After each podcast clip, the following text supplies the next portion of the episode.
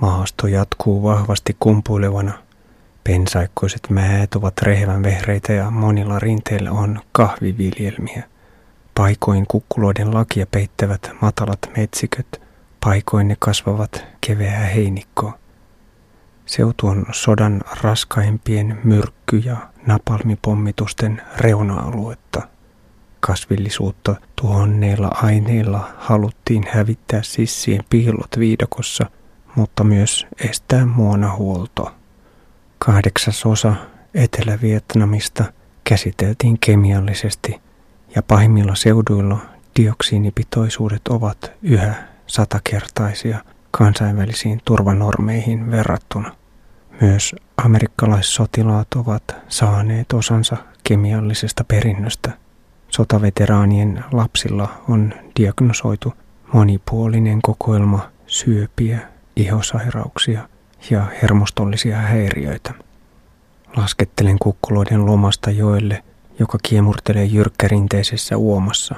Uutta siltaa peittää punaruskea lateriittipöly.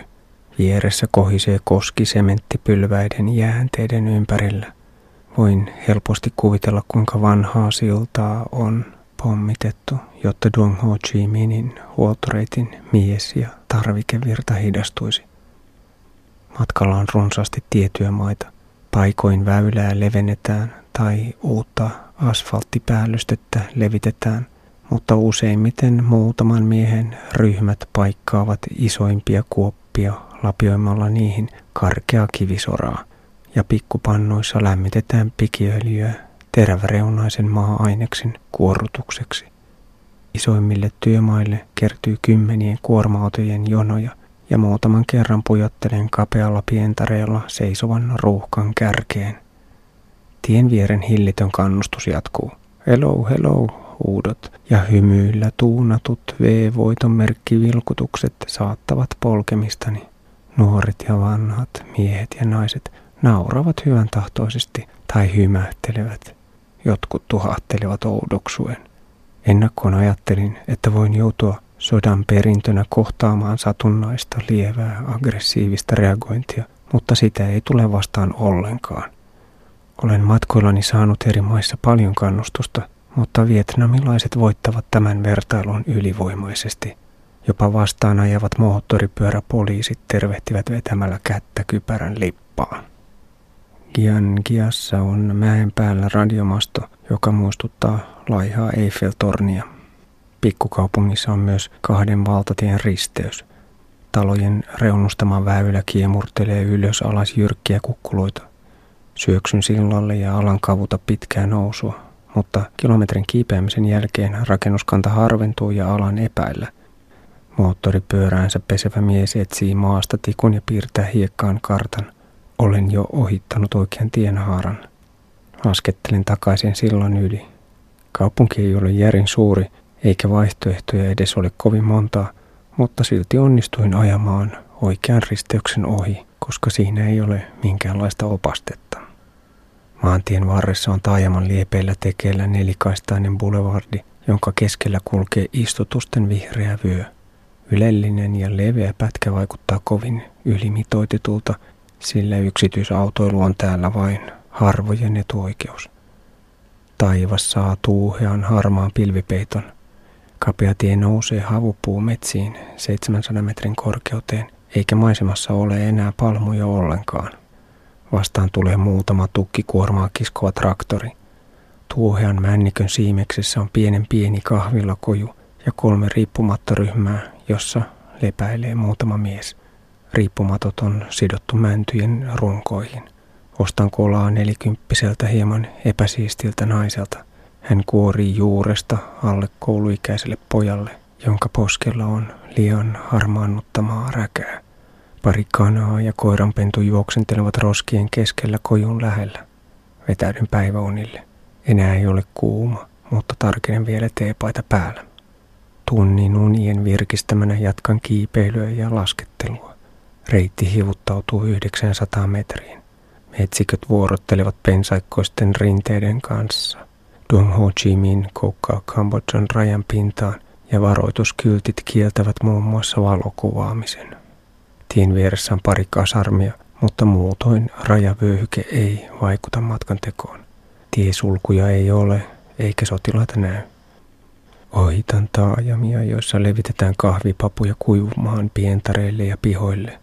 Matalat aumat savuavat ja joillakin pihoilla jyskyttävät kahvipapujen kuorintalaitteet nostattaen ilmaan pöliseviä pilviä.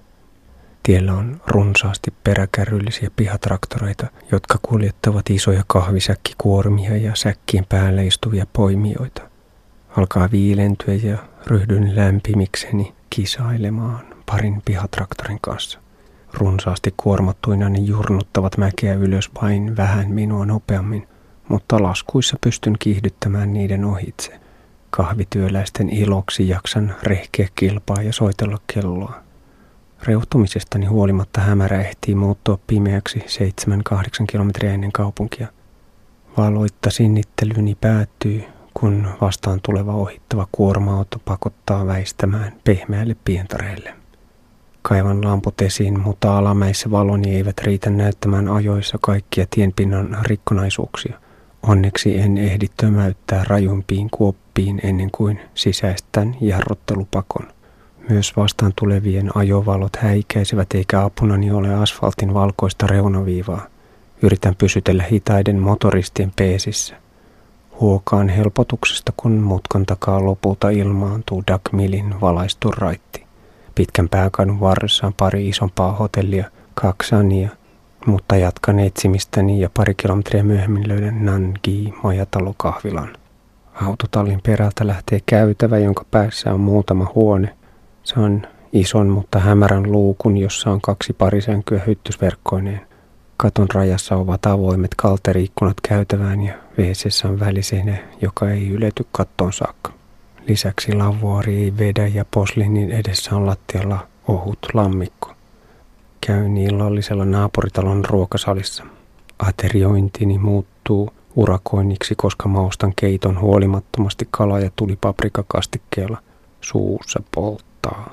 Tuskaillessani muonan kanssa seuraan yrittäjäperheen sosiaalista elämää. Kolmen sukupolven naiset touhuovat ruuan ja tiskien kanssa. Harvahampainen, kuusikymppinen isoisä kantaa annoksia pöytään ja aivastelee samalla estoitta sekä potkii maassa makaavaa koiraa tieltään. Isoäiti puolestaan sättii murrosikäistä tyttöä avoimesti, eikä hänen purkaustaan hillitse se, että paikalla on neljä asiakasta. Käyn toisessa perheyrityksessä hankkimassa keksejä, käsypähkinöitä ja juomia. Bonuksina joudun kuuntelemaan aivan suoraa huutoa. Vaimo rähisee niin aggressiivisesti humalaiselle miehelleen, että heikompaa alkaisi ahdistaa. Mies kykenee vielä myymään, vaikka puhe onkin jo samean oloista, mutta hänen olemuksensa kielii pitkästä ryyppyputkesta. En jaksa kierrellä kaupunkia, vaan palaan majatalolle. Olen jo nukahtamassa, kun naapurihuoneeseen asettuu pariskunta. WC-ovea ei saa omalta puoleltani kiinni ja paljaat sementtiseinät voimistavat tehokkaasti äänimaailmaa, joka tunkeaa avoimesta katon rajasta. Naapurien iltatoimien jälkeen kuulen unen läpi vielä lisää elämän ääniä. 16. marraskuuta maanantai. Dagmil Bonho 100 kilometriä kautta 1820 kilometriä, 8 euroa. Ajopäivä saa lentävän lähdön, kun pääsen laskettelemaan ensimmäiset 20 kilometriä loivia alamäkiä. Kiihdyttelen huvikseni muutaman motoristin ohi, mutta monessa mäessä joudun jarruttelemaan rikkoutuneen asfaltin vuoksi.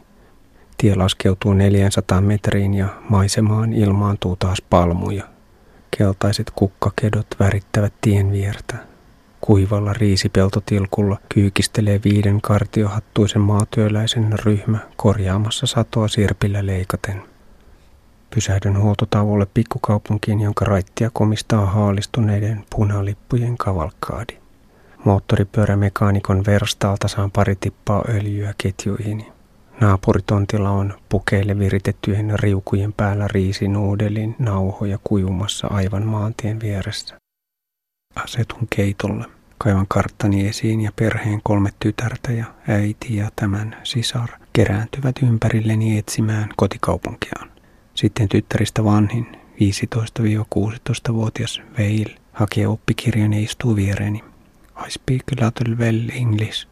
Ensin luulen, että hän puhuu itsestään ja opinnoistaan, mutta kun mukaan ilmestyy Mrs. Baker, oivallan, että Veil lukeekin ääneen kirjan lukua. Välillä hän kysyy neuvoa vaikean sanan ääntämisessä. Naiset arvostavat tytön kielitaitoa ja nauravat täti vihjaa, että Veilistä saisi hyvän vaimon. Hymyilevä perhe kokoontuu vilkuttamaan ruokalan eteen, kun palaan satulaan. 300 000 asukkaan tuot on Daklakin maakunnan pääkaupunki ja seudun kahvintuotannon keskus. Pääkadun liikenneympyrässä on muistomerkki, jonka jalustalla on panssarivaunu. Sodan aikana tuotin strateginen merkitys korostui, kun amerikkalaiset värväsivät alueen vähemmistöjä taistelemaan Vietkongin sissejä vastaan. Saigonin hallinnon kaaduttua osa kukkuloiden heimosotureista pakeni Kambodžaan. Osa onnistui pääsemään Yhdysvaltoihin. Sodan jälkeinen asutuspolitiikka on vietnamilaistanut kaupungin ja heimoväestön osuus on pudonnut alle kuudesosaan. Väliä boulevardeja pitkin suunnistan vaivatta Buonmaa tuotin läpi. Vain parit liikennevalot digitaalisine sekuntinäyttöineen jarruttavat menoa. Kaupungin liepeillä sen sijaan on pieni tukos, kun yhteistaksien asemalla pakettiautot levittäytyvät huolettomasti ajoradalle odottamaan kyyditettäviä. Sitten alkaa 13 kilometrin tietyömaa.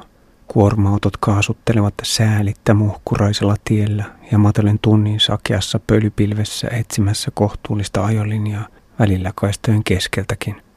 Taajama-alueen reunalla poikkeaa metsätielle, joka kulkee kumipuuplantaasin läpi. Polkua pitkin hakeudun pusikkoon ja alan juuri kuoriutua ajoasusteistani, kun ryhmä pikkupoikia änkeää ihmettelemään pyörääni. Hätistelen ärtynein äänenpainoin pojat tiehensä, sillä minulla on jo kiire. Kyykistelyni aikana pensaakon toiselta puolelta kiekkaisee kukko muutaman metrin päästä. Kiireen helitettyä tutkailen säännöllisin välimatkoin istutettuja kumipuita. Niihin on metrin korkeudelle kiinnitetty rautalangalla kautsunkeruukuppi. Parikymmentä senttiä kupin yläpuolella on maalan juoksutusviiltoja ja runkoon on isketty pieni metallikouru, joka ohjaa tahmaisen nesteen tippumaan maljaan. Sadat keraamiset kupit kurkistelevat puurivien takaa kuin menninkäiset. Paljon muuta elämää metsikössä ei olekaan, sillä kumipuuplantaasien lajikirjo on kovin niukka. Muutaman kilometrin päässä on temppeli, jonka puutarhapiha on ängetty täyteen isoja ja pieniä patsaita. Muurin päällä matelevat metalliset lohikäärmeet vartioivat nelipylväistä porttia, jonka jokaisen tolpan päällä on miniatyyripagodi. Portin takaa aukeaa surrealistinen näkymä. Parikymmentä buddhaa ja muuta viisasta seisoo, mietiskelee, elehtii tai vaeltaa keppikädessä matalien puiden lomassa. Yksi tietäjistä istuu lepäävän kauriin selän päällä. Monta isokokoista lihavaa buddhaa naureskelee hyvän tuulisesti ja lyhtypylväiden ympärillä kiemurtelee lohikäärmeitä. Kaksi kerroksisin temppelin seinässä on isoja kiinalaisia aakkosia ja pienen kappelin harjakatolla komeilee ympyrä, jonka keskellä on pyhä hakaristi. Munkkeja ei näy.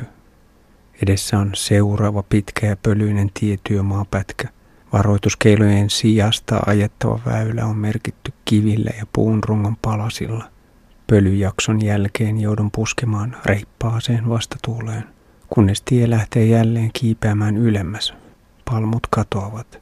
Maisemaan ilmestyy männiköitä ja maissipeltoja.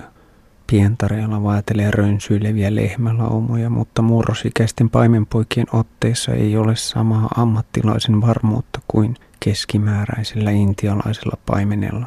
Seisahtunut motoristi hätistelee hermostuneena lehmää pois vihanneskuormansa luota potkimalla tätä takamuksiin. Pysähdyn torkkutauolle pikkukylän kahvikojulle. Olen yrittänyt löytää riippumatta kahvilaa lepopaikaksi, mutta enää niitä ei ole näkynyt. Ehkä on jo liian viileä. Motoristeillakin on kaikilla jo takki päällä. Tyydyn nuokkumaan vartin muovituolilla. Herään, kun lähes hampaaton viisikymppinen nainen puhuu äänekkäästi naapuritalon rouvalle. Kahviloitsija paistaa rasvassa jotain munkin tapaista ja utelias pikkukoira käy nuuhkimassa minua. Vääntäydyn takaisin satulaan. Kapuan mäelle, jonka metsiköstä pilkistää tielle muistomerkki. Nyrkki pystyssä metallinen työläinen katsoo voimansa tunnossa luottavaisesti tulevaisuuteen. Täälläkin on varmasti käyty tärkeitä taisteluja. Seuraavassa kylässä saan tavanomaisen kannustuksen lisäksi jälleen moottoripyöräpoliisin tervehdyksen. Minua käytetään myös kiukuttelevan pikkulapsen rauhoitteluun. Kato, kato, ufo menee. Ja pikkupoika hiljenee katselemaan silmät ympyriäisinä. Pari kilometriä ennen Buon Hoota seuraani liittyy moottoripyörällään nuori liikunnan opettaja. Luke osaa vähän englantia. Hän opastaa yöpaikan etsimisessä ja päädymme roskaiselle ja rähjäiselle asuntolan pihalle puolen kilometrin päähän keskustasta. Yksi kerroksisessa asuntolassa majailee 40 ihmistä, enimmäkseen perheitä ja pariskuntia. Kaksi kolmekymppistä naista tulee innoissaan ihmettelemään tavaramäärääni. Kun kaivan esiin työkalupussukan, heidän mielenkiintonsa lopahtaa. Saan kahdella eurolla tilavan huoneen, jossa on sänky, seinään kiinnitetty siipituuletin, kyykkyveeseen ja peltikatto. Sementtiseiniä koristaa pinttynyt lika. Oletan, että nuoren opettajan palkka ei ole kovin kummoinen ja tarjoudun kustantamaan illallisen. Ajamme ruokalaan parin korttelin päähän. Riisin seuraksi löytyy keitettyjä mustekalarenkaita ja pieniä katkarapuja. Ruokaa, jota en normaalisti söisi matkoillani, en ainakaan sisämaakaupungissa. Luke kertoo opettavansa lapsille ja nuorille juoksemista, sulkalentoja, jalkapalloa sekä nyrkkeilyä ja karatea. Hän on valmistunut opettajaksi kaksi kuukautta sitten ja on ensimmäisessä työpaikassaan pikkukylässä 15 kilometriä Buon Hoon itäpuolella. Hänen kotinsa on vanhempien luona 60 kilometrin päässä, mutta hän asuu viikot koululla tiistaista lauantaihin. Opinnot kestivät neljä vuotta ja Luko on innoissaan työstään, mutta toivoo löytävänsä paikan kaupungista tai ainakin lähempää kotoaan. Talutan pyörän asuntolan kapeaa käytävää pitkin viileän huoneeseen. Pelkkä peltikatto ei lämpöä pidä. On liian kylmä, että tuuletinta voisi pitää päällä ajovaatteiden kuivattamiseksi. Käyn veiseessä tervehtimässä torakkaa ennen kuin kiskon villapipon päähän ja villahuivin kaulaan ja vetäydyn paksun peiton alle. Minulla on kuitenkin yhä kylmä ja kaivan esiin silkkisen pussilakanan, jonka käyttö on muutenkin hyvä idea, sillä asuntolan peitto ei ole ihan niitä raikkaimpia. Herään örvellykseen. Kaksi juopunutta miestä selventää naapurihuoneessa, mutta sitten näyttämölle nousee ärhäkkä naisääni, joka räyhää ukot nopeasti hiljaisiksi. Kuri palaa, mutta nainen jatkaa energistä monologiaan vielä monta minuuttia. 17. marraskuuta tiistai. Buonho, Kuse, 110 kilometriä kautta 1930 kilometriä, 7 euroa. Olo on aamulla hieman voimaton ja nenätukkoinen. Lisäksi joudun kiskomaan kosteat ja vilpoiset ajovaatteet päälle. Nousen kuitenkin satulaan ilman takkia ja reudon itseni lämpimäksi ensimmäisessä nousussa, joka vie pois kaupungista. Sitten tie tasoittuu. Vasta tuntia myöhemmin tulee seuraava pidempi ylämäki, kun maantie kiipeää tiheään mäntymetsään. Pysähdyn puun juurelle pureskelemaan pähkinöitä ja keksejä. Männyn neulaset ovat parikymmentä senttiä pitkiä. Puiden rungoissa on samanlaisia leveitä viiltoja kuin kumipuissa, mutta keräyskuppeja ei ole, eivätkä viillot ole enää tuoreita. Tuuli on viileää, mutta aurinko pilkahtelee esiin lämmittämään. Kisailen jälleen peräkärryllisten pihatraktoreiden kanssa metsäisiä mäkiä ylös ja alas. Tie on poikkeuksellisen hyväkuntoinen, mutta edelleen kapea ja reunaviivaton.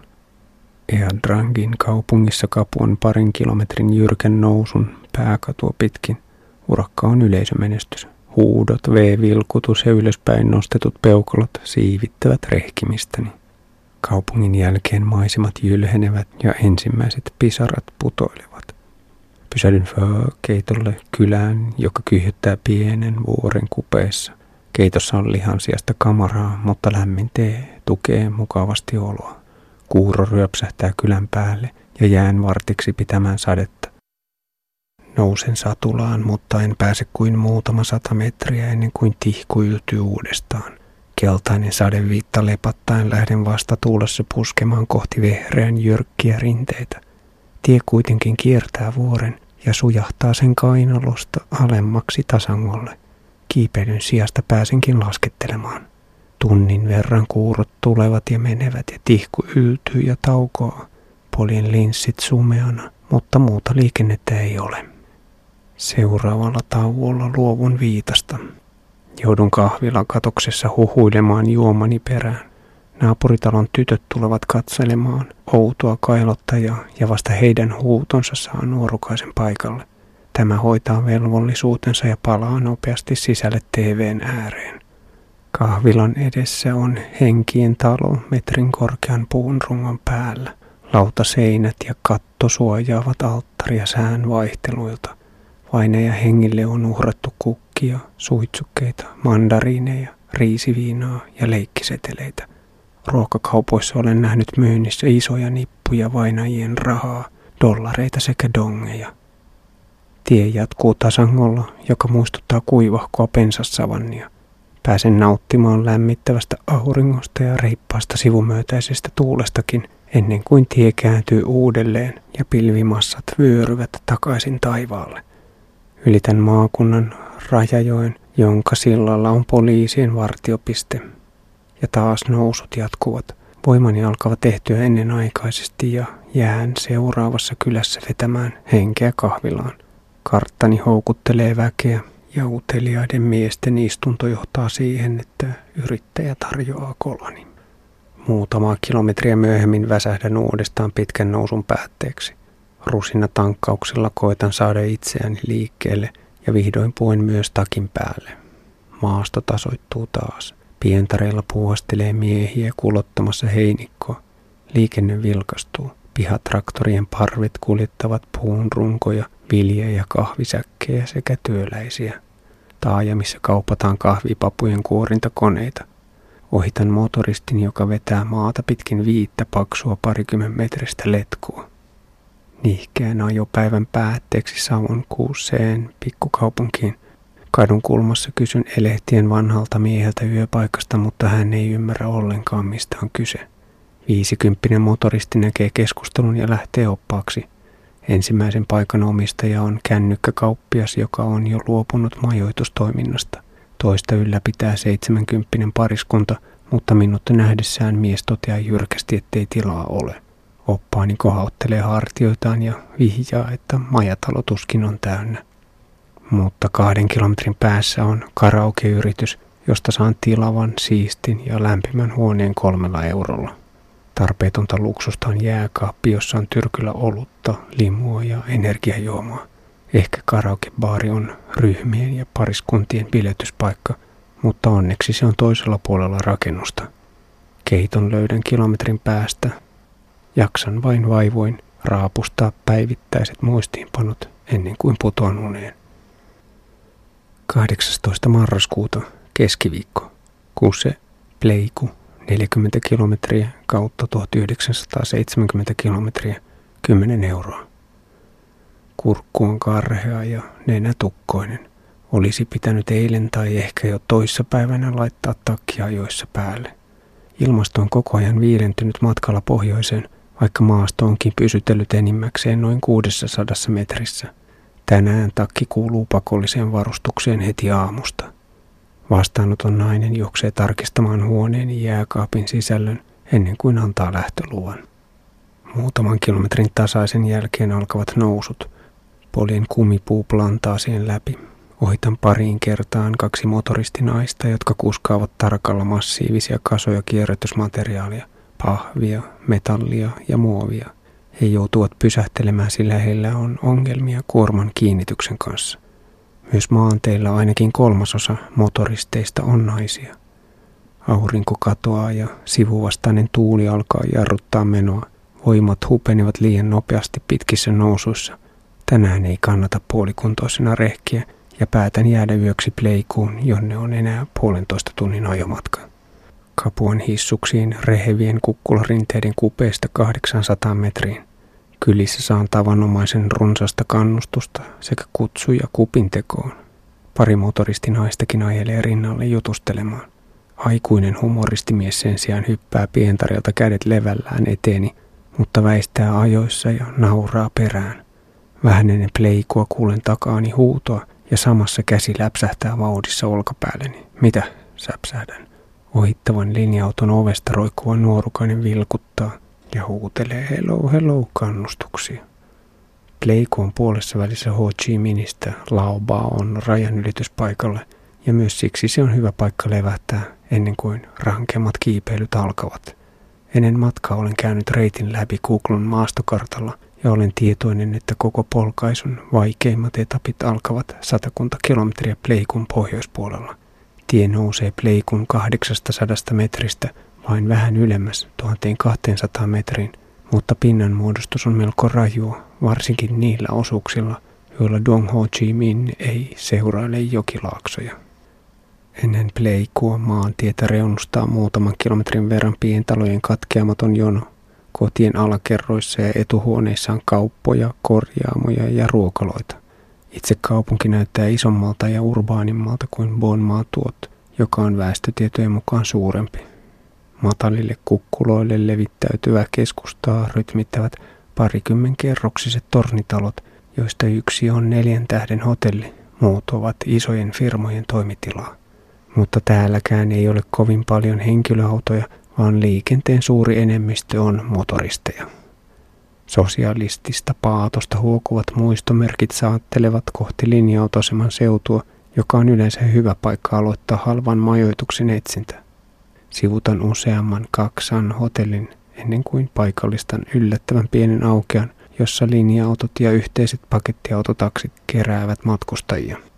Mutta majataloja ei näy ja päätän pysähtyä seuraavaan hotelliin, jonka löydän. Parin korttelin päässä on viisi kerroksinen kaksan. Talutan pyörän tilavan aulan läpi takapihalle. Vastaanottotiskillä kerrotaan myös viereisen hierontasalin hinnasto. Ahdas huoneeni toisessa kerroksessa huokuu pinttynyttä tupakan hajua. Muutoin se on siistiä lakanat ovat puhtaat. Yöpöydällä on kansio, jossa valistetaan HI-viruksen vaaroista ja jonka välissä on myös kondomipaketti. Hotelli lienee pariskuntien kutemispaikka. Lähden torille. Markkinat alkavat jo kauppahallin kadulla. Käytettyjen ja uusien vaatteiden, kukkien, hedelmien, vihannesten ja maapähkinöiden kauppiaat ovat levittäneet varastonsa pressujen päälle asfaltille. Monella naisyrittäjällä on päässään maatyöläisen olkinen kartiohattu. Toinen yleinen naisten päähine on kypärä, joka jätetään päähän mopon pysäköinnin jälkeenkin. Tunnen oloni kotoisaksi, sillä itsellänikin on taipumus liikuskella kypärä päässä myös jalkautuneena. Myytävän kirjo kasvaa torilla. Bamburiuku ja rautalankahäkkeihin sullotut linnut kaakattavat ja kotkuttavat. Sammakot kyyhöttävät röykkiöissä. Ravut ja ankeriaat kiipeilevät metallisoikoissa ja monnit ponnistelevat vatien reunojen yli. Lihatiskeillä on mistä valita, samoin värikkäillä hedelmä- ja vihannispöydillä. Banaanin lehteen käärittyjä valmisannoksia myyvä nainen tarjoaa maistiaisiksi makeaa riisievästä. Torin keskellä on ahdas ja hämärä kauppahalli. Vaate, kenkä ja kosmetiikkakojujen labyrintti ei täyttäisi EUn paloturvallisuuden standardeja. Etsiskelin kauppahallin puodeista turhaan seesamin siemenevästä, mutta löydän tiheitä energiapitoisia keksejä ja sokerimassaan upotettuja pähkinöitä. Käyn nettipisteessä työstämässä kuvia ja tekstejä sekä lukemassa sähköpostia. Taivastelen Phnom Penhissä tapaamani suomalaispariskunnan sairaalamatkaa Meekongin sisämaasaaristossa Etelä-Laosissa. Hirmuisessa helteessä Asko ja Irina matkasivat kaksi ja puoli tuntia veneellä ylävirtaan päästäkseen sairaalaan, jossa lääkärit sitten nauroivat iloisesti, kun pariskunta kertoi oksentamisesta ja ripuloinnista. Asko ja Irina kieltäytyivät tiputuksesta sekä yöpymisestä ja palasivat hotellisaarelleen lääkkeiden kanssa. Piirtely ei kuulu tropiikissa turvalliseen ruokavalioon.